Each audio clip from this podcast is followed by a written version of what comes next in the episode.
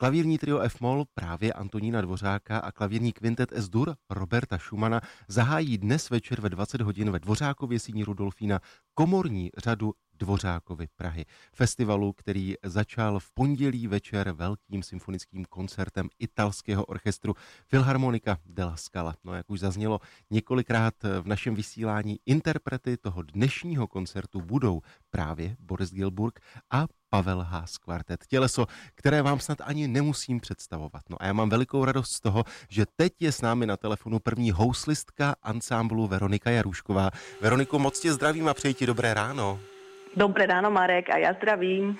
Eh, Veroniko, tak teď jsme si pouštili Dvořáka, vy budete dnes Dvořáka hrát. Eh, je den, kdy si připomínáme 180. výročí narození tohoto českého skladatele, tak vím, že ta první otázka nebude moc invenční, ale nemohu se na ní nezeptat. Co Dvořák a Pavel Haas kvartet? No tak Dvořák a Pavel Haas kvartet to je jedna obrovská láska, samozřejmě.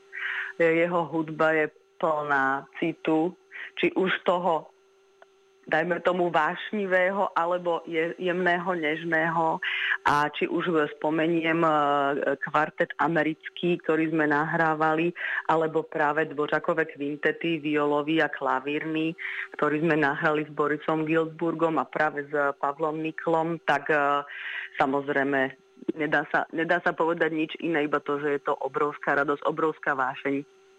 Veroniko, eh, zmínil jsem, že dnes večer zazní vedle Dvořáka i Schumann.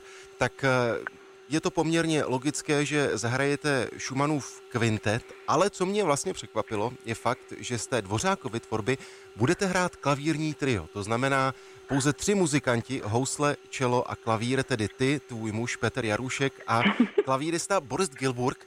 Tak eh, vlastně to je vybočení z takové komfortní zóny, nebo se pletu?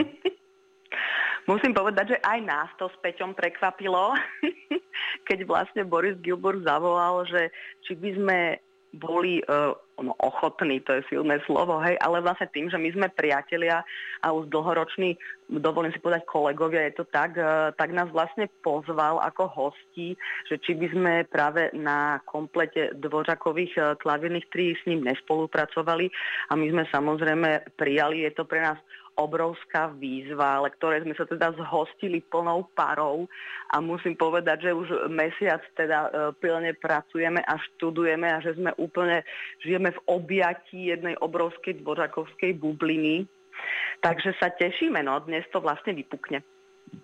Veroniko, zmínili jsme dnešní koncert, ale na festivalu Dvořákova Praha se představíte ještě dvakrát. Vždy to bude s Borisem Gilburgem. Možná nechám na tobě, aby si zmínila, jaké koncerty to budou 19. a 22. září.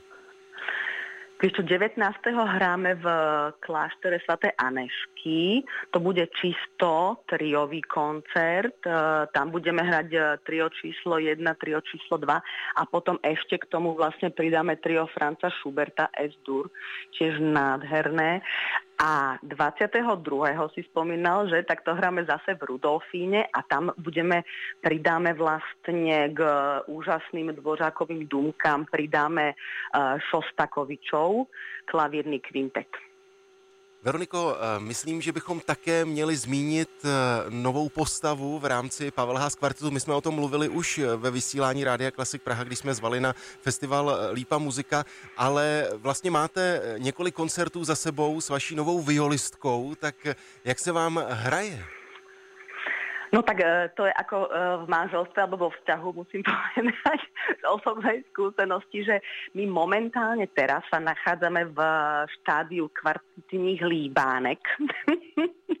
Takže zatiaľ je to obdobie krásne, tvorivé, kreatívne a samozrejme uvidíme, ako sa to vyvinie všetko. No, sme ešte na začiatku, takže si to užívame. Veroniko, já jsem moc rád, že jsme mohli posluchače Rádia Klasik Praha pozvat na část z komorní řady festivalu Dvořákova Praha, kde bude hrát Pavel Haas kvartet a s nimi také Boris Gilburg. Prosím všechny ode mne pozdravuj a ať se vše vydaří. Díky moc. Ďakujeme Marek, majte sa krásne všetci a tešíme sa na vás večer.